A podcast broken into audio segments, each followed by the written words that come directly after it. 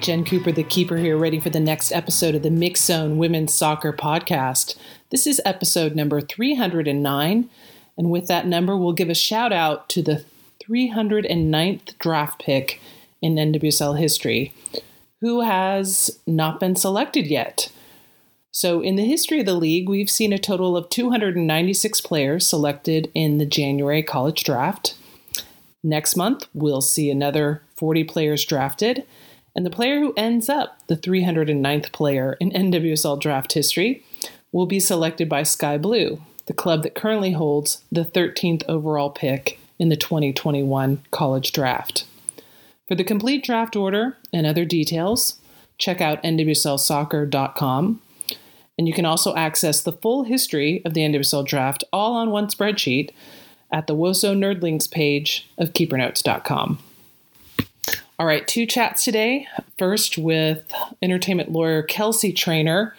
I've talked with her before. She gave me a great update on the U.S. national team settlement of part of their lawsuit with U.S. Soccer and what's going to happen to to the rest of the lawsuit. We we touch on some other issues as well.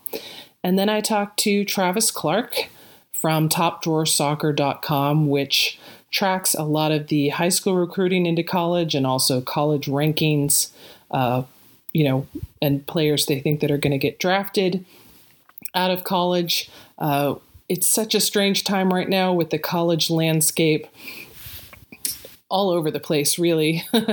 and same for recruiting, and you know, a lot of different things happening with the championship tournament for NCAA, going to be held in the spring. So we we talk about a lot of what ifs uh, from the college perspective, and also from the perspective of a player trying to decide whether or not she's de- going to declare for the NWSL draft. And of course, between those two chats is a Jensplainer segment on what else the 2021 NWSL draft order. So Enjoy this episode and don't forget to follow me on Twitter at Mixzone with two X's and at Keeper Notes.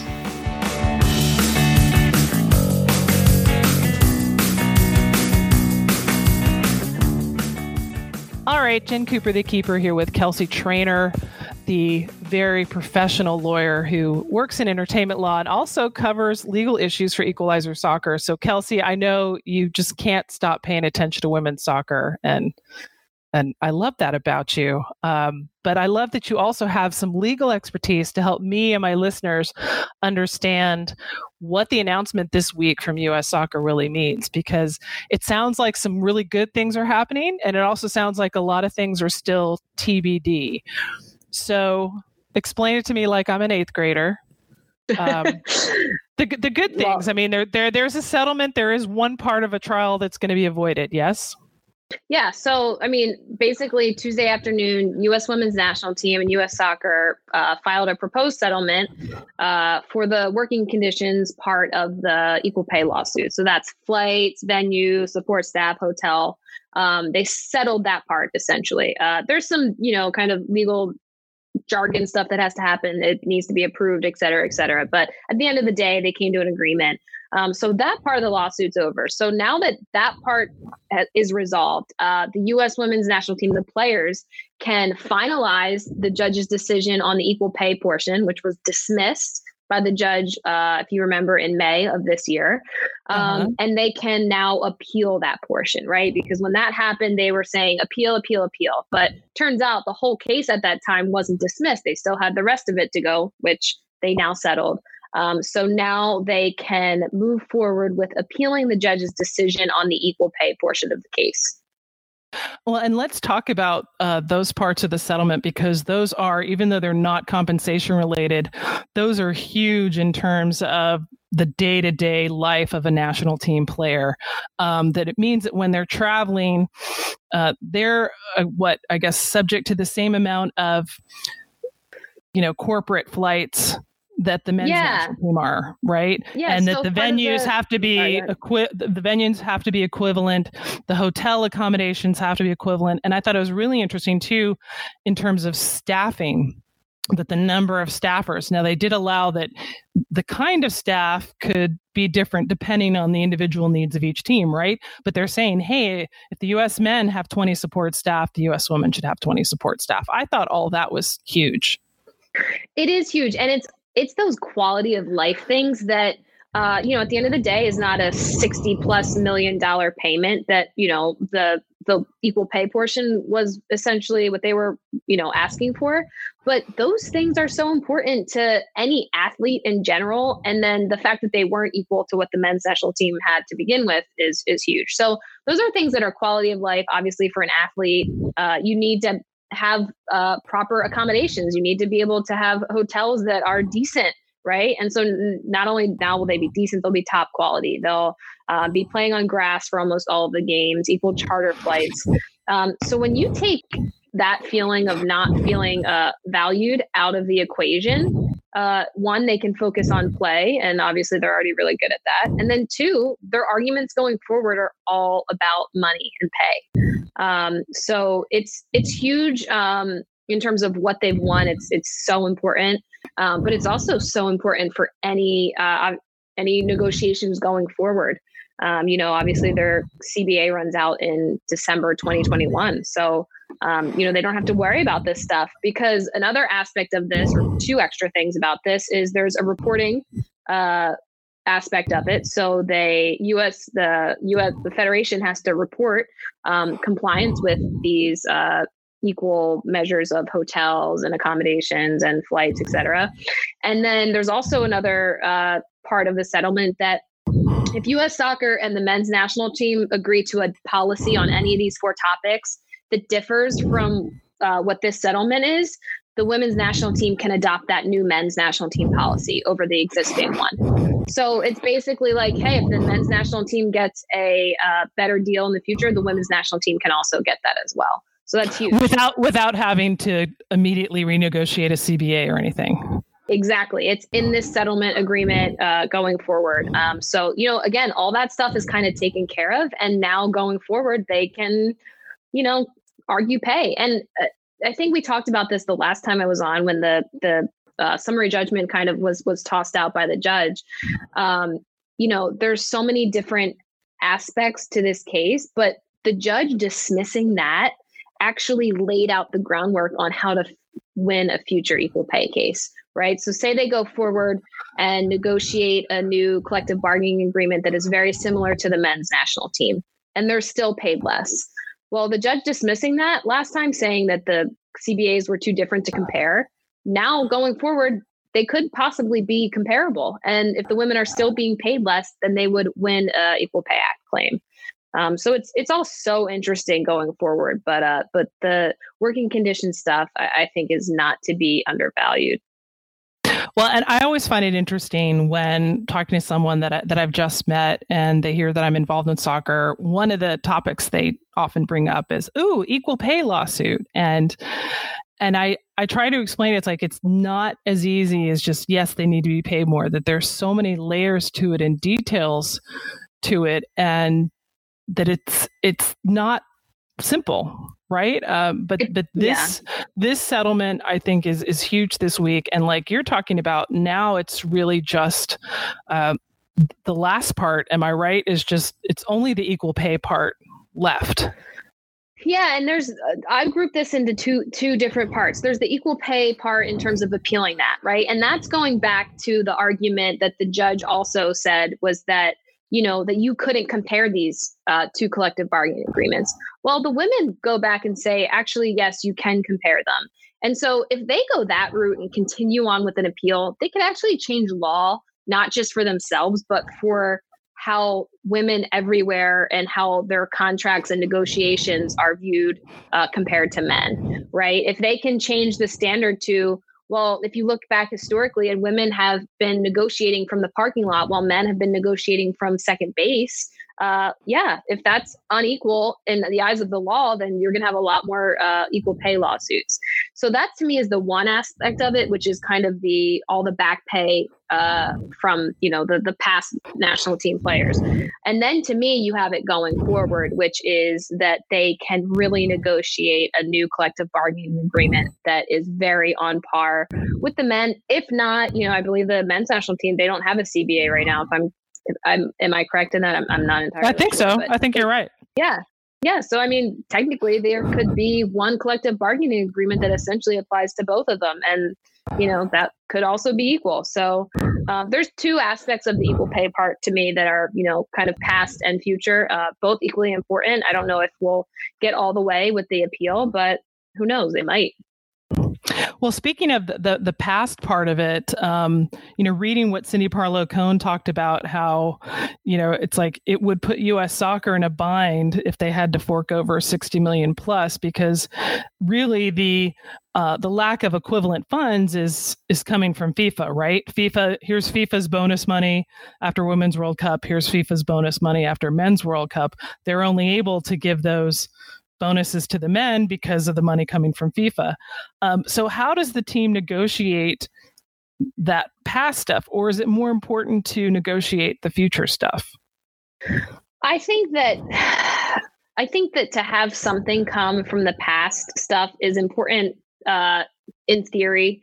Um, I think it would be important for kind of the movement of equal pay, et cetera, et cetera.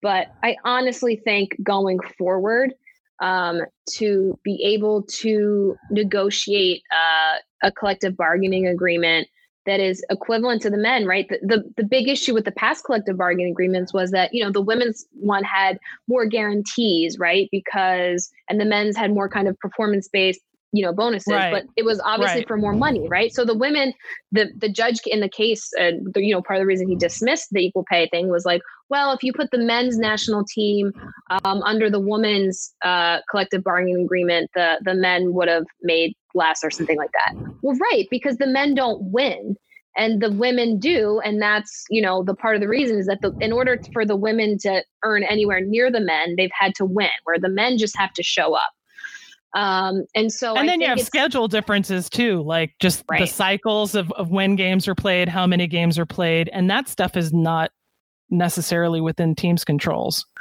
Exactly. And so I think actually, you know, I was very impressed personally with Cindy Parlow statement. I mean, obviously, it's a huge difference from just you know the statements of U.S. soccer from you know March, you know prior to uh, Carlos mm-hmm. resignation. I mean, that was just this year. I think we need to remember that too. Like that was just this year. it feels like um, a decade ago. It does. It does. that was not even a full year ago. So um, you know the tone is so different, and I think that she makes a really good point in her statement. I think she talked about um, I think she talked about the FIFA money and the realistically, she's like, that's just not something we can co- come up with. Um, and I think that's fair. And I think that the players, if you've got more trust between the players and the Players Association and U.S. Soccer with with her at the helm, um, you can have those real, realistic conversations. Um, you know, having that and then also having you know the working conditions under control. I think you know it's just better going forward all around. I, I, like the idea of, you know, maybe Cindy Parlow Cone leading the charge, getting other federations together to kind of force FIFA to change because right. she talked about you know for change their prize money and i think even more importantly change their investment in the game. I mean people have heard me say it before i get so frustrated where people will have a one day women's football something and go see look we did this. It's like right. but the rest of the time is football and you're not including women in that. It's like women's football should not be a specialty category right yeah, no, I, I, think you make a great point, and I think that that's also something that if if U.S. Soccer is going to make a concerted effort to put pressure on FIFA, I think the U.S. Women's National Team players are going to be all about that. Um, and I think you know U.S. Soccer having the position and it does in in the soccer community, that's huge, right? Because that pressure was not there before, clearly. Um, and so I thought that was really important also to for for her to say and for them to say and you know, she's someone who has been on the other side of this fight, right? Like she yes. started this fight, right? So that that can't be undervalued. It can't be undersold how important that is. I mean, it's it's really reminiscent to me of Cathy Engelbert coming into the WNBA, uh, you know, this past year's commissioner, and you know they had to negotiate a new collective bargaining agreement, and you know the WNBA players didn't have a lot of really good things to say about the WNBA prior to last year, um, and she basically came in and was like, "What are the things that are important to you?" And they had a conversation. She listened, and she did almost all of the things to show the players like let's build that trust back let's because you can't have a real you know negotiations if you have no trust between the two sides and i think that's what's happening right now and then that's when you know the players uh, can say great you know we can't get everything that we want. That's business right? And then the uh, us soccer can go back like we can't get everything we want either but that's also business. Um, and so i think that that's so important um, and again just can't be understated to have somebody in a position who uh, kind of knows that the plight and the fight that you're going for well, and Cindy Parlow, when she got her first cap back in January 1996, that was basically like on the cusp of the very first uh, CBA and strike and everything uh, in the history of the women's national team, where you know U.S. Soccer was telling them, "Oh, we're not going to give you a bonus unless you win a gold medal," and you know, um, right. so she literally grew up with that, right? I, I can imagine a, I can imagine yeah. a, a, shy, a, a, tall but very shy Cindy Parlow at 18 coming into U.S. national team camp and hearing Foudy and and all those players exactly. talk about this. Yeah. Yep. Making making a huge impression. And I also wonder, you know, what's your perspective on how this settlement and whatever happens with the lawsuit going forward, how it can affect uh, the treatment of women at other federations? You know, that's super interesting. And I've actually been wanting and have been looking up um, some other federations to compare because I don't I don't know enough about the you know I obviously have been looking a lot about Australia to me which is like one of the one the federations and uh, that's doing a lot uh, for women um, and I think that you know the U.S. women's national team and having the federation actually support everything that they're fighting for. Being the best team in the world is a game changer. I think that every other federation i don't think they'd have any choice but to follow suit um, because then it's just like really lonely at the top and you know what's the I, I think too when people see that there's so much money to be made in women's soccer internationally like let's not forget that that we've seen it you know look at soccer and women's sports in general this year um, there's so much money to be made um, and so you know i think that's something that speaks to a federation whether or not they care about you know equal rights or equal pay money well I, I love I love the backlash that Australia saw after they're like, here's our new away kit, but we won't have right. it for the women for a year. People like, yes. what? And it, yep. and it's it's a mindset that I feel like it's changing. There's still a lot of um, you know work that has to happen, but that like you're saying, there is money to be made. I've run into people before saying it's like, but men's sports makes more money than women's sports. I'm like, only because no one's right. tried to really monetize it. And I know there's people right. that that see the growth of women's sports as a threat to men's sports, and it doesn't have to be, right? Like, this is why Sepp Blatter back in the day uh, said the future of football is feminine, not because he's open minded, but because right. he knew that they had maxed out really the male registrations that they could get for soccer worldwide. But there's yep. still so many women, you know, who, who could be playing. And on the merch side, you know, which most people know is, is one of my favorite parts of soccer, I'm still frustrated that it's like, you know, why can't I get a women's cut in a large enough size of this? Or why isn't, you know, this player's kit available? And I've been so happy to see the the the huge leaps that NWSL and all the clubs have made in terms of making more and more merch available. And I know there's still stuff, you know, that they want to get done, right? Because right. It, you, you if, if you're trying to grow a business, you should never say no to someone who wants to give you money right? I mean, uh, you know, I'm no genius, but turns out, you know, that that seems right to me. Um, and you're exactly right in terms of like, I've literally been like, I will hand you money, take my money, but it's not there. And you know, we're we're there's people think of so many people the wrong people think of women's sport as uh, you know this charity case or the whatever it's not it's an right. investment with an roi that you know when you go back to um, you know the start of the nba even i believe that they were talking about uh, David Berri who's a sports uh, economist uh, has a book coming out and he was saying like they testified before congress that the people that were started the nba about how you know, it's not for profit. It's not to make money, but it's for sport because they weren't making money. You know, like like anything else, if you invest in a if you start a restaurant, you're not going to make any money back till five for at least five years. It's the same at thing least. with anything else. Exactly. Yeah. And so it's the same thing with anything else. You got to put in the money, and we're starting to see people doing that. Um, you know, it, it's got to happen at the much bigger, larger level. You know, I think there's obviously so many gaps uh, in in Europe that they're, you know, you can't be, uh, you can't say, you know, you'll never walk alone and then not have your women's facility or, you know, not have anything for. that is a specific, you know, uh, whatever to uh, Liverpool, but but yeah. Um.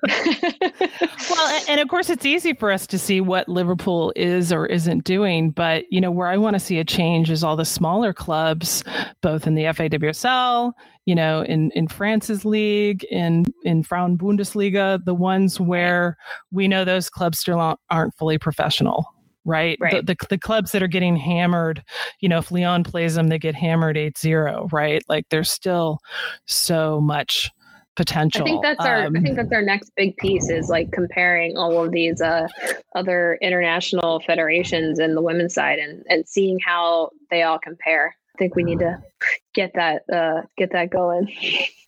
Well, yeah, I mean, we're we're at this great place in the history of women's soccer where a lot of these things are starting to solidify. You know that like women's Champions League, like that actually, you know, CBS Sports actually showed it right, and that um, they're going to start selling those rights. It used to be that UEFA just said, okay, whoever is the home team, you can sell the rights, right? Like they're actually right. trying to market the rights because there's all of us going like, I want to watch that. How do I watch that? I don't want to watch it on YouTube two days later, right? Um, yep. There's just there's so much potential, and at the same time, I feel like the calendar is maturing.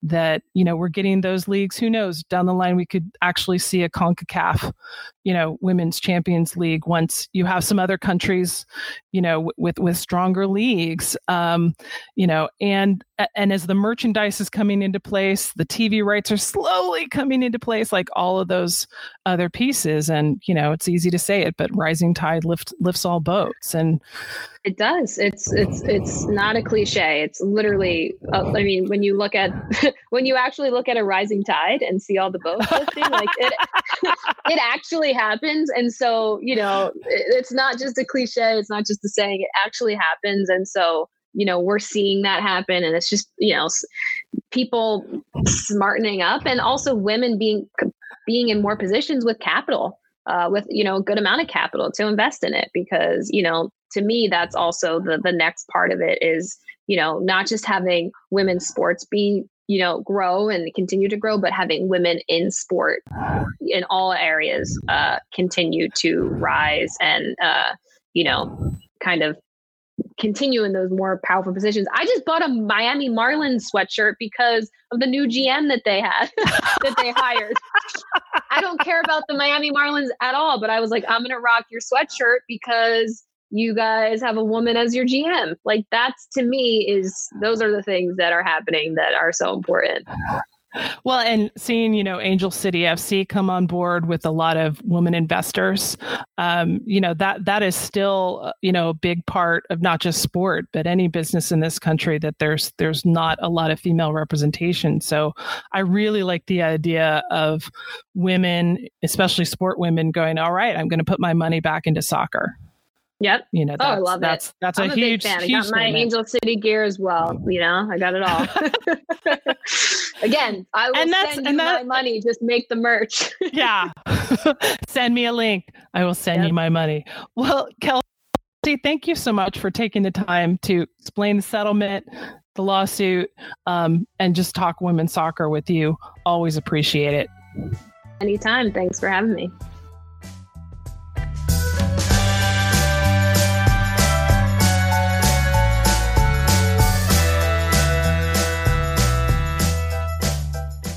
Time for little Jensplaining. This segment will be about the 2021 NWSL draft order.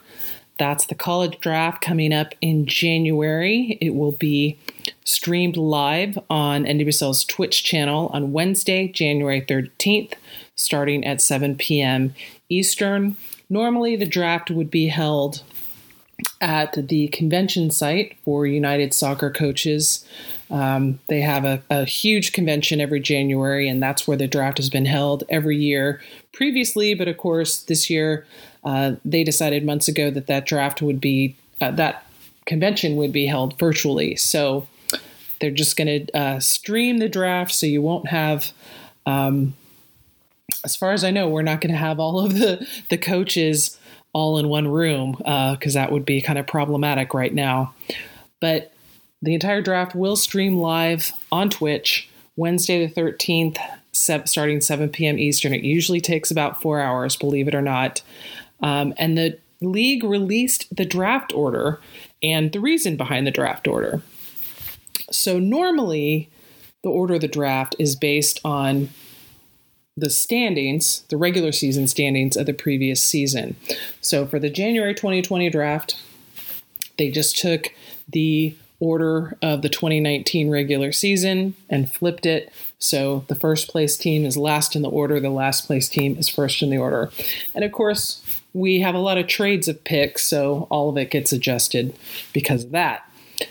Now for 2021, we had no 2020 regular season to determine the order on. So, what the league has decided to do is the order is based on the standings after the preliminary stage of the NWSL Challenge Cup. And of course, there was a couple exceptions to that because Louisville, the new expansion team coming into the league in 2021, they weren't in the Challenge Cup, so they will get the first pick, which is traditional for an expansion team. And Orlando, they had to miss the, the Challenge Cup. They are slotted into the fourth spot. So basically, Louisville in first, Portland in second because they finished last in the standings, and then just going reverse from there, except Orlando slotting in the middle. So it sounds kind of complicated. It's actually pretty straightforward. And the easiest thing to do is just to look at the order online. If you go to nwslsoccer.com, click on the, the draft article, they've got a great link to the order. And of course, between now and January 13th, we could see some of those picks change, or rather, who holds those picks change as clubs make trades, uh, just like we saw with Kelly O'Hara um, being acquired by Washington Spirit earlier this week. Uh, one of the the mechanisms uh, with that is if she plays a certain number of games for the Washington Spirit, then the Spirit will have to give Utah uh, one of their picks in the 2022 draft. So, highly recommend checking out nwslsoccer.com. And of course, um, I will have more draft coverage moving forward. So, hope that kind of clears that up.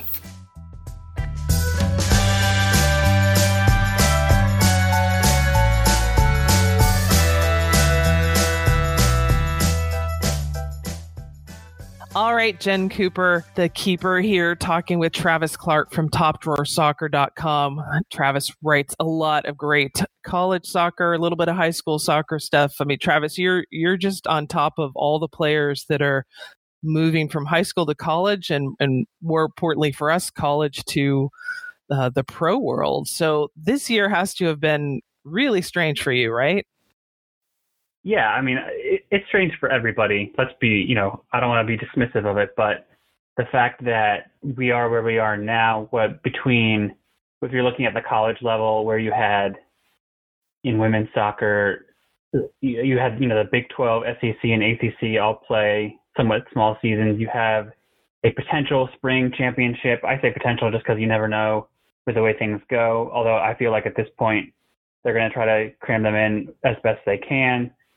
And then, you know, from a club perspective, while there were some normalcies, you had National Signing Day, which for the listeners that may not know, that's kind of the when the official signing window opens for the senior class to sign a national letter, letter of intent that says you're going to a school, even though I believe in most cases, in all cases, the player has already been accepted into the school. It's just kind of a ceremonial thing. It's a little bit mm-hmm. bigger in the basketball and football world, obviously, but you have that. That that was a little bit normalcy in in early November, but you're looking at the club soccer landscape, which is uh, in some ways reflective of the national response to the pandemic, where it's splintered. You have 50 different things going in 50 different places. You have clubs in California that are still not allowed to play. You even look at, I think, Santa Clara County, if I'm not mistaken, where they're officially like team sports are banned for a couple of weeks. Where I know the Stanford football team has to like play its home games in Washington State or something crazy like that going on, and then you have club leagues. The you know the elite elite clubs national league is actually having one of their national events this weekend, even though Division One recruiting is still in a dead period. So it's I've been trying to you know I try to track thousands of players, men's and women's, and you add a pandemic and who's playing and who's not, and it, it it doesn't make anything easier. Although college, I should say, there are fewer teams to pay attention to this year which did make it a little bit easier, just a little. Right, right. It's like up is down, north is south. You know, hot is cold. Everything is kind of flipped. Um, it w- and and of course, for me, what's strange is with uh, everything, uh, you know, all sports having been affected, that different sports are being played in different times than they mm-hmm. normally would be. So it's really strange. Like in August, to flip on the TV and there's you know NBA basketball. I'm like, wait, what? like what time of year is it? I'm yeah. really confused. You know, it'll get really weird when if they're assuming the D1 championships go ahead for the fall season in the spring. I think it'll be weird to have that and I think it's scheduled in May. That'll be weird. Yeah. And then yeah. have a season again like two months later, uh, assuming again things are close to normal-ish as they will be, which you know, fingers crossed, knock on wood, they are looking trended in a Better. positive direction. But I, I think that's the spring soccer season will be really, really kind of strange, especially for from what we do because we're so from our website. It's very, it's not super the same every year, but you know we follow the schedule of the club season. And then the spring club soccer is a little bit more prominent because just there's no college soccer, at least competitively. So, uh, but I think if you think the basketball thing was weird, this is probably going to be even weirder. Definitely. And now we know, you know, we we have the date for the NWSL draft. It'll be Wednesday, January 13th. Um, but of course, you do have, you know, like you mentioned, the NCAA tournament is scheduled for mid April to mid May. Um, we did have three big conferences play this fall. Um, many will try to play again in the spring. Some won't at all. Like we already know, the Ivy, the Ivy League isn't um, you know, so they had no fall sports, and it sounds like they're having no no spring sports. So I feel like the landscape for these college players is so much broader than it's ever been, where you have the player not just deciding the usual, well, do I want to declare for the NWSL draft, but it's, well, do I ask NCAA for an extra year of eligibility because this has been a weird year or a year where I didn't get to play? Um, do I declare for the draft and still stick with my school in the spring and join NWSL late if I get drafted? You know, do I not declare and see what happens the following year? I mean, from from where you stand, your coverage of this, you know, what kind of um, what kind of decisions do you think these players are going to make? Yeah, that's a really good question. I think you can start with there's one group where the very pro centric players who have, you know, and a lot of, uh, I don't want to say they all go to North Carolina, but I feel like a lot of players prepare to go pro after as a senior after December. Mm-hmm. So a lot of players will take an extra summer course here there over their four years, and then by the end of, you know, December of their senior year, then they're they're good to go. They're ready to go. Uh, then, so for those players that have, you know have the pro dreams, are in position to make it, they I'd be curious to know. I haven't even kind of dug into this, but the scenario where it's like, well, what if they've had a bad year or they didn't play and they already are supposed to graduate? Can they then stay for the spring semester? That's something I need to. I'm making a mental note to check into that because that's a, another scenario that you didn't mention that could come into play. But you know, I think for the pro-driven player, I think it's a pretty easy decision, and then I think a lot of it will depend on where the degree is because there's often cases, and I'm sure you've heard of this before, where players will be drafted, and I I want to say Imani Dorsey was in this case. I know Emily Menges is the center back at Portland Thorns, where she was drafted, but then Portland actually would fly her back and forth so she could finish her senior mm. semester. I think Imani Dorsey kind of just, I think she was drafted by Sky Blue, if I'm not mistaken, and yes. didn't even join the team until after she was done in her senior semester of her spring, uh, sorry, spring semester of her senior year. So there's yeah. a lot of those cases, and I think with NWSL where you're you know, let, us be honest, if you're not on the U.S. women's national team track, if you're not if in line for a pretty big endorsement, that kind of a thing, then, and, uh, you know, as I think we were discussing, I think before the show recorded that the NWSL pushed it back, their, the start of the regular season to May, that opens things up, I think, to make it a little bit of a decision where, okay, let's see where I'm drafted. I, and then CAA and NWSL looks like they're working towards that you will still have your eligibility after you're drafted. Um, you know, obviously, after that, it'll kind of depend on what the team needs. If there's space for you on a roster, those are sorts of scenarios that are difficult to know because it's going to be, you know, player by player, case by case, where, you know, do I need to be in camp to earn a roster spot or else I'm not going to have a spot? Or like the coach will be like, okay, no, we're going to have this spot open for you, or there's a little more flexibility. And I know that the rules have gotten a little bit more flexible, whereas if this happened like two or three years ago, it would be pretty much like, oh no, you have to come or else you're not going to get a spot on the team, right? So right. I think that flexibility may give players a chance to stay in school to play one more season. Although another wrinkle to that is what if they play their spring season and they get hurt? That's like a serious injury, and like if they do an ACL or something unfortunate, like you know, sad like that, that right. is something to con- take into consideration too, where you're going to have a little bit of risk where you know maybe that could throw your pro hopes so into a, a bit of a lurch than if you were just like, all right, I'm going to go for the pro opportunity, finish my classes however I can. So I think, you know, player by player, team by team, program by program, it's all going to be a very, you know, challenging series of decisions to make. And it's hard to really speak with, with a sense of like, oh, this is definitely going to happen for these players. But um, it, it certainly adds a wrinkle and a few more storylines to follow as kind of the, the start of 21, 2021 progresses. Well, and selfishly, I, am like, well, this will make my preparation for the draft a little simpler because I would kind of assume that anybody that didn't play this fall is not going to declare. Right now, I could be completely wrong about that. Um, and then, of course, we also have the factor of, um, you know, the last two drafts, they've allowed for players to uh, leave college early to declare for the draft. So you also have that yeah. that factor factor in there, and of course, you know the big asterisk that everybody's looking at for the number one pick this this January is is that going to be Catarina Macario, right?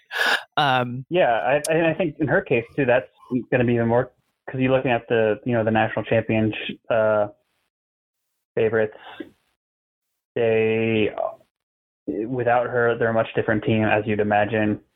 But how, like, in her scenario, can you know, does she declare for the draft but then hold off? Like, does U.S. Soccer say, well, you can make the Olympic team if you turn pro, so you can't play at Stanford in the spring, even though Stanford is arguably, you know, easily top three right environments. You know, you look at the players that come through in drafts from that program every year and the level they play at then it's almost like, well, is that really fair to do to a player? Although it's kind of unfair to players if they have a really good, let's say, NWSL Challenge Cup, which is the beginning of the year.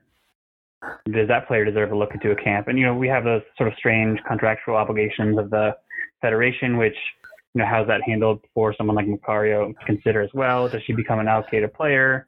I'm sure she'll be in the draft if she's declared ineligible, but you can go beyond her for teams that, you know, examples of players that didn't play in the fall, looks slated to play in the spring. You know, a couple of our teammates, Madison Haley looks like a pretty solid prospect, also a forward at Stanford. Kiki Pickett outside back, you know, very, very good player. A few UCLA players, Delaney Sheehan, Viviana Villacorta, Karina Rodriguez. You know, what, what, what kind of decisions they make? And then I know we're speculating here. Maybe you can fill me in, but like, what if a player says, well, I don't want to be declared for the draft, but hey, in May or June, I'll be looking for a team. Like, what what opportunities will that present? Will be there for players like that? Will there be opportunities in NWSL, or will be well the you know, rules kind of looking to go to Europe or bust? the rules right now and of course these these could be modified because it's been you know everything has been upended the rules right now is if you do not if you don't declare for the draft you are ineligible for nwsl for that entire calendar year and Okay. the the reasoning behind that is they were trying to avoid having college players skip the draft and then try to Right. sign with sign with the team Like work out they work wanted out ideal, yeah. yeah and and that's that we'll- we'll call that the Brynjarsdottir rule that that happened with Boston was trying to talk to Dagny Brynjarsdottir after she graduated from Florida State and she had not declared for the draft you know she wasn't part of the draft and a few months later they were trying to sign her and the league was like you can claim her in discovery but she you can't actually sign her until next year right um yeah.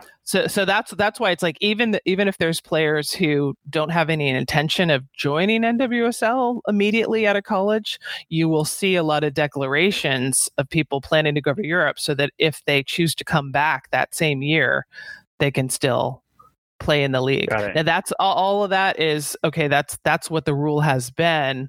It'll be interesting to see if if there's any modifications. I mean, we know from the announcement of the NWSL draft date that they said they've, you know, they're asking um, NCAA if it's if it's okay that you know players declare for the draft, then get drafted, and have the choice to go. No, I'm not going to go pro yet.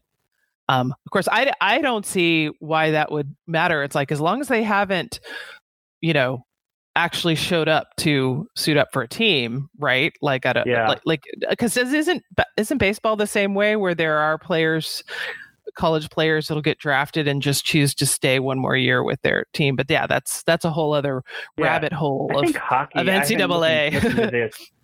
I think hockey is. I see. You know, I don't follow the NHL draft at all, so I'm speaking way out of turn. But I feel like I saw instances of players that get drafted and the team retain, retains the rights, and Yeah. they sometimes elect to play NCAA versus not. So, and then in baseball, generally speaking, you have to be a junior in order to, or have either it's a certain age thing, whether you're a sophomore or junior, and you do Uh-huh. have the option to go back for your senior year, but most players don't turn that down because it's not like they're going to make more money or what have you. But I, I don't know why it should be an issue if these players can get drafted, and a lot of them stay in schools any school anyway. So if they want to, you know, compete for that spring title, if they're a key part of the program and want to finish the degree while also playing and staying sharp and getting prepped for the if pros, if they can work that out with their team and their program, it shouldn't be a, to- a totally huge issue. I feel like. Yeah.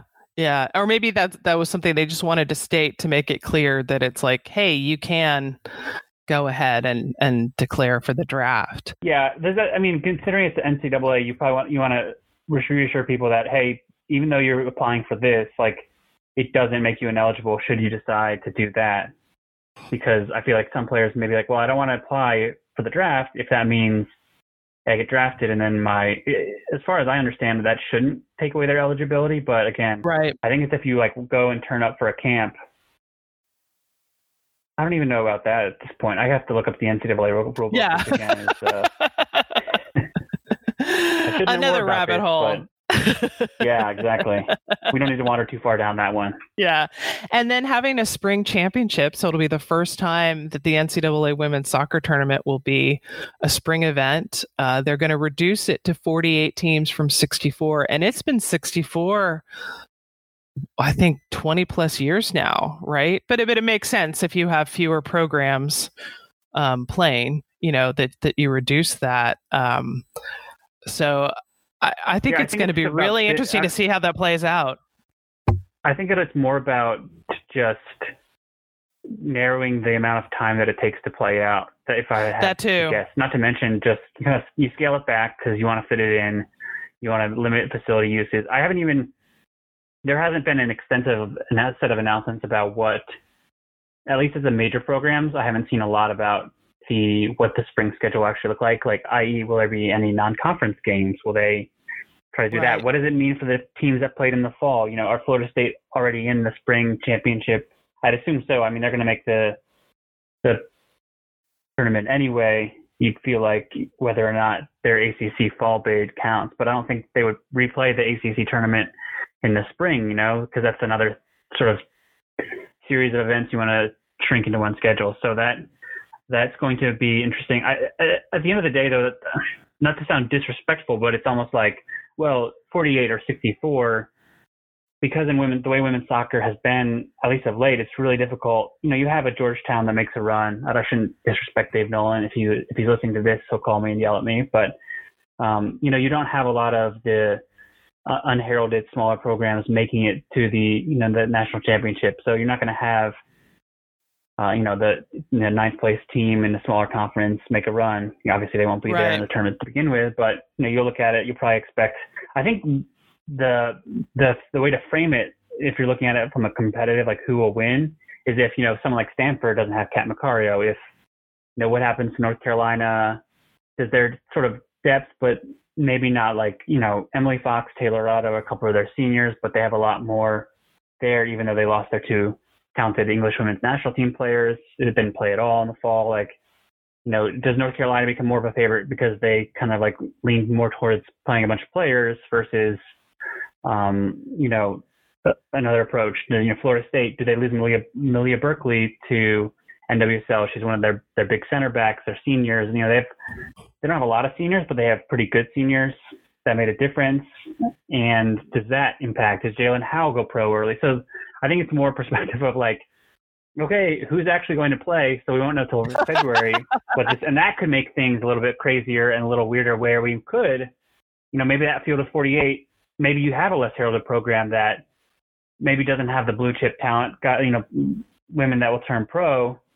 And that then open their doors open because of Florida State doesn't have, you know, a talented player, and so they win in a quarterfinal or something, something crazy like that potentially yeah. could happen. I could definitely see that. Yeah, because because their roster has been untouched, so yeah, you've got yeah. the the advantage of, of consistency. Now it's it's going to be. Oh, I I mean, I, can't wait to watch it all unfold, right? Because it's just so different than than what we've ever had. And we also had, you know, last month three conference tournaments, at least three conference tournaments, I think. Um, but you know, all of SEC and ACC were televised. I think uh, it was crazy, impressively crazy that SEC they just said, okay, all 14 teams are in. Um, so they had what it was five six match days you know over a 10 day period? So if a team yeah. from the bottom four had made it all the way to the final they would have ended up playing you know five matches in in 10 days. Obviously the the lower seeds didn't but it was like wow you know they got that done. They just um you know sequestered all those cram, players in Orange Beach um, they, yeah I think they started on like a Friday and then it went yeah you know seven eight nine ten days whatever whatever how many ever days that is and then yeah you know they had the lower you know the higher seeds obviously joining having played less games which gives them an advantage and you know, Vanderbilt actually ended up winning which is not a huge upset, but um, they went on a massive scoring spree, which was interesting. Scoring, I think they equaled or exceeded how many, you know, they said like for 13 goals in the eight games of the quote unquote regular season, and then they managed to, you know, score 14 amongst four games. So they caught fire at the right time, which is kind of what you, you'd be looking to do at that stage of a college season for sure. But it was it was fascinating to, to watch them cram it all in too, as you said. Yeah, and of course the ACC ACC tournament always so so competitive, um, and you know I'm watching these conference tournaments and you're like of course you know seven to eight teams from these conference make the ncaa tournament every year. Because you see just how insanely close you know th- those games are. So you know really looking forward to see who declares for the draft. I, I was relieved to see uh, for the for the draft, the NWSL draft, that the deadline to register is actually no longer the night before the draft. Uh, so That's so great. Great so news. yeah. So I won't have any last minute like, oh, you need to research this player too. Um, and of course, the tough thing is we won't get to have like a big event at the United Soccer Coaches Convention because they already announced months ago that that would be a virtual convention. So I guess it'll probably be something more like the, the Louisville expansion draft. But one of the things I'm really excited about for the players coming out of college right now is so we're we're getting back a 10th team, right? We haven't had 10 NWSL teams since the 2017 season. So we're getting a whole nother set of roster slots. And rosters are bigger now, right? Last, you know, that last year they went uh, up to to 26. And um or rather 2019 they went up to 26. And Mm-hmm. next year we add another set of roster slots with Angel City FC. So I feel like at least we have that alignment of this is the weirdest time, but there are more opportunities than there have been before. So we're not going to lose players the way when Boston Breakers folded in early 2018 and boom Mhm. there goes there go 20 roster spots and Boston's best players got absorbed by the other teams you saw almost no rookies get time no college players get time right? Because there just wasn't space for them. Um, you know so i feel like those players had to go elsewhere or drop out or just you know wait a while longer. But so I, I feel like at least we've got that overlap of expansion with this strange time so that those those great players coming out of college have some really great opportunities. Yeah. I mean that that's definitely significant because you can also. I mean, if you're a top player who's a senior now, do you then think about? And I know that you asked this question earlier, and I didn't necessarily address it, but a lot of that will come down to what kind of money is available in terms of scholarship because. uh, I'm not, I'm not sure the ins and outs. Again, we're going down to a rabbit hole, but it's you know there has to be the scholarship available if, if a player wants to stay on. You know, either that or she has to pay, or you know find out other ways to cover that if she wants to stay for her extra year of eligibility. At least as far as again, as far as I that's as far as I understand it. So you know, do you if you're a top player, do you want to stick around? Like maybe Jaelin Howell's a junior, right? So does she want to turn pro now? Consider that and be like, I'll be a building block for Louisville, maybe a you know an outside chance at an Olympic spot, or does she think, well, hey, look who's probably going to be the number one overall team picking in the draft in 2022? I see, uh, you know, that can come into play when you're thinking about future opportunities and that kind of a thing because yeah you know with more with That's more really slots not to mention not to mention the math will be much easier at least this year with you know you only have 10 teams that's four rounds boom 40 easy not that that was ever hard but like the the the that also I think what we were talking about before when we were looking at the the ability of players to go back to school if you have the 26 roster spots you have more teams does that either a increase pressure on players to well you got to make that decision now we need to eat you in or does it give you more like i talked about the flexibility part like you have 26 spots so we're only going to sign 23 players and we have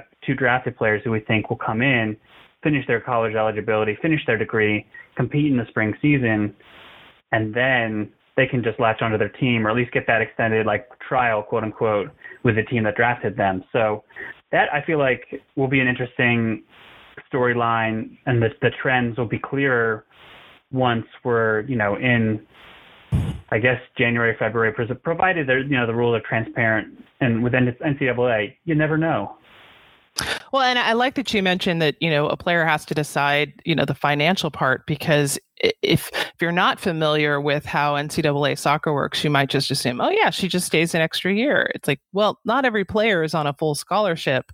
There are only is it I think 14, um, scholarships. i believe Yeah, so that could be and that's only if the program is fully funded which most are Right. but just to point So you out could be on a half scholarship. You could be on a well, all your tuition is paid, but not, you know other Yep. expenses or it could be well it's just you know a quarter tuition and your books are paid so yeah there is a factor of you know do i have the funds for that um, so so many factors And that then that um, also impacts like future recruiting too, and how much like if a player wants to stay for 22, then yeah does a coach need to find money elsewhere for these players that you know and a lot of the players have committed earlier than you know pretty early. So then it's and again this is i'm speculating a lot but it's worth pointing out that there's a lot of nuances and more. It's not just say oh you want to stay? Here you go. Here's a spot. It's more okay what do we have? How does this We have a space for you to just stay. the players? Yeah. Like they have a that's a roster really spot for sure but it's whether of you know do you want to pay for your last year of school, your last spring semester. So um, I think that those are the things we will never really know about either because those kind of things are there's not as much transparency. Not that there has to be, but it's just one thing to keep in mind. It's like you don't necessarily always know why X, Y, or Z happens when you're looking at college soccer and the churn in a roster. Exactly. Well, Travis, thank you so much for taking the time to talk college soccer with me. Um, it's been a very weird time, um, understatement, of course, but um, I think you and I are both looking forward to what's going to play out this spring. Yep, it's going to be, as you said before, it's going to be really weird, but it'll be also pretty exciting and uh, maybe a little bit even more to talk to. And I think, as you noted, the uh, the president of an expansion team, especially in a year like this, is a, a reason to be even more thankful for the the I guess the month we have between now and the draft.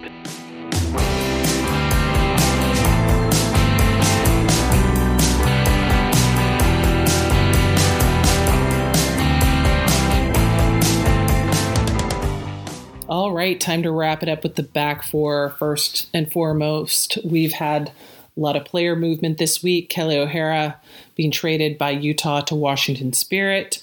Also had Spirit sign another Japanese international. We saw Louisville sign uh, a Swedish midfielder.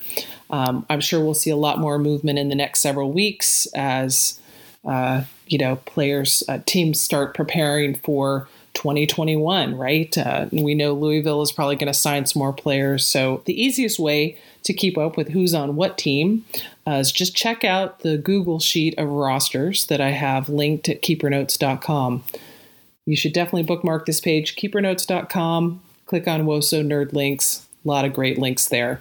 Definitely something you want to bookmark and as we talked about a lot in this episode, the 2021 NWSL draft, that is the college draft, but they're calling it the NWSL draft, set for Wednesday, January 13th. There will be a live stream of the entire draft uh, starting at 7 p.m. Eastern on Twitch, so be sure to mark your calendars for that. Another great thing you find if uh, you check out Woso Nerd Links on keepernotes.com uh, is you can pre-order the 2020 Keeper Notes Almanac. That is the almanac that has every season of NWSL in it. It's about a 370 page book these days. It'll have Challenge Cup, Fall Series, all the previous seasons, player registry, photos, coach registry, records, all kinds of great stuff. Um, there's also a Dash Almanac you can buy uh, for the previous seasons. There's also a Challenge Cup special booklet for the Dash, um, and I'll be working on other publications in 2021 as well. You can buy print, you can buy PDF, or you can buy both. And last but not least, as we're getting into holiday shopping season, I will be posting uh, some links about fun things you can buy, whether it's for U.S. national team, NWSL clubs, other WOSO specific gifts. You can also check out some of the links I have on keepernotes.com. I have a, couple of t shirts I've designed um, and some other unique items posted if you check out store. All right, that's it for this episode of the Mixxed Zone Women's Soccer Podcast. Uh, Got to give a shout out to all the listeners who send me comments, ask questions, share this with friends, subscribe, etc. Much appreciated. Big shout out, of course, to IcarusFC.com uh, for their support of the podcast and all the podcasts on the Beautiful Game Network. Uh, if you're looking for a completely custom kit for your youth club or Sunday league team, definitely check out IcarusFC.com. And as always, many thanks to Sean for making this podcast possible.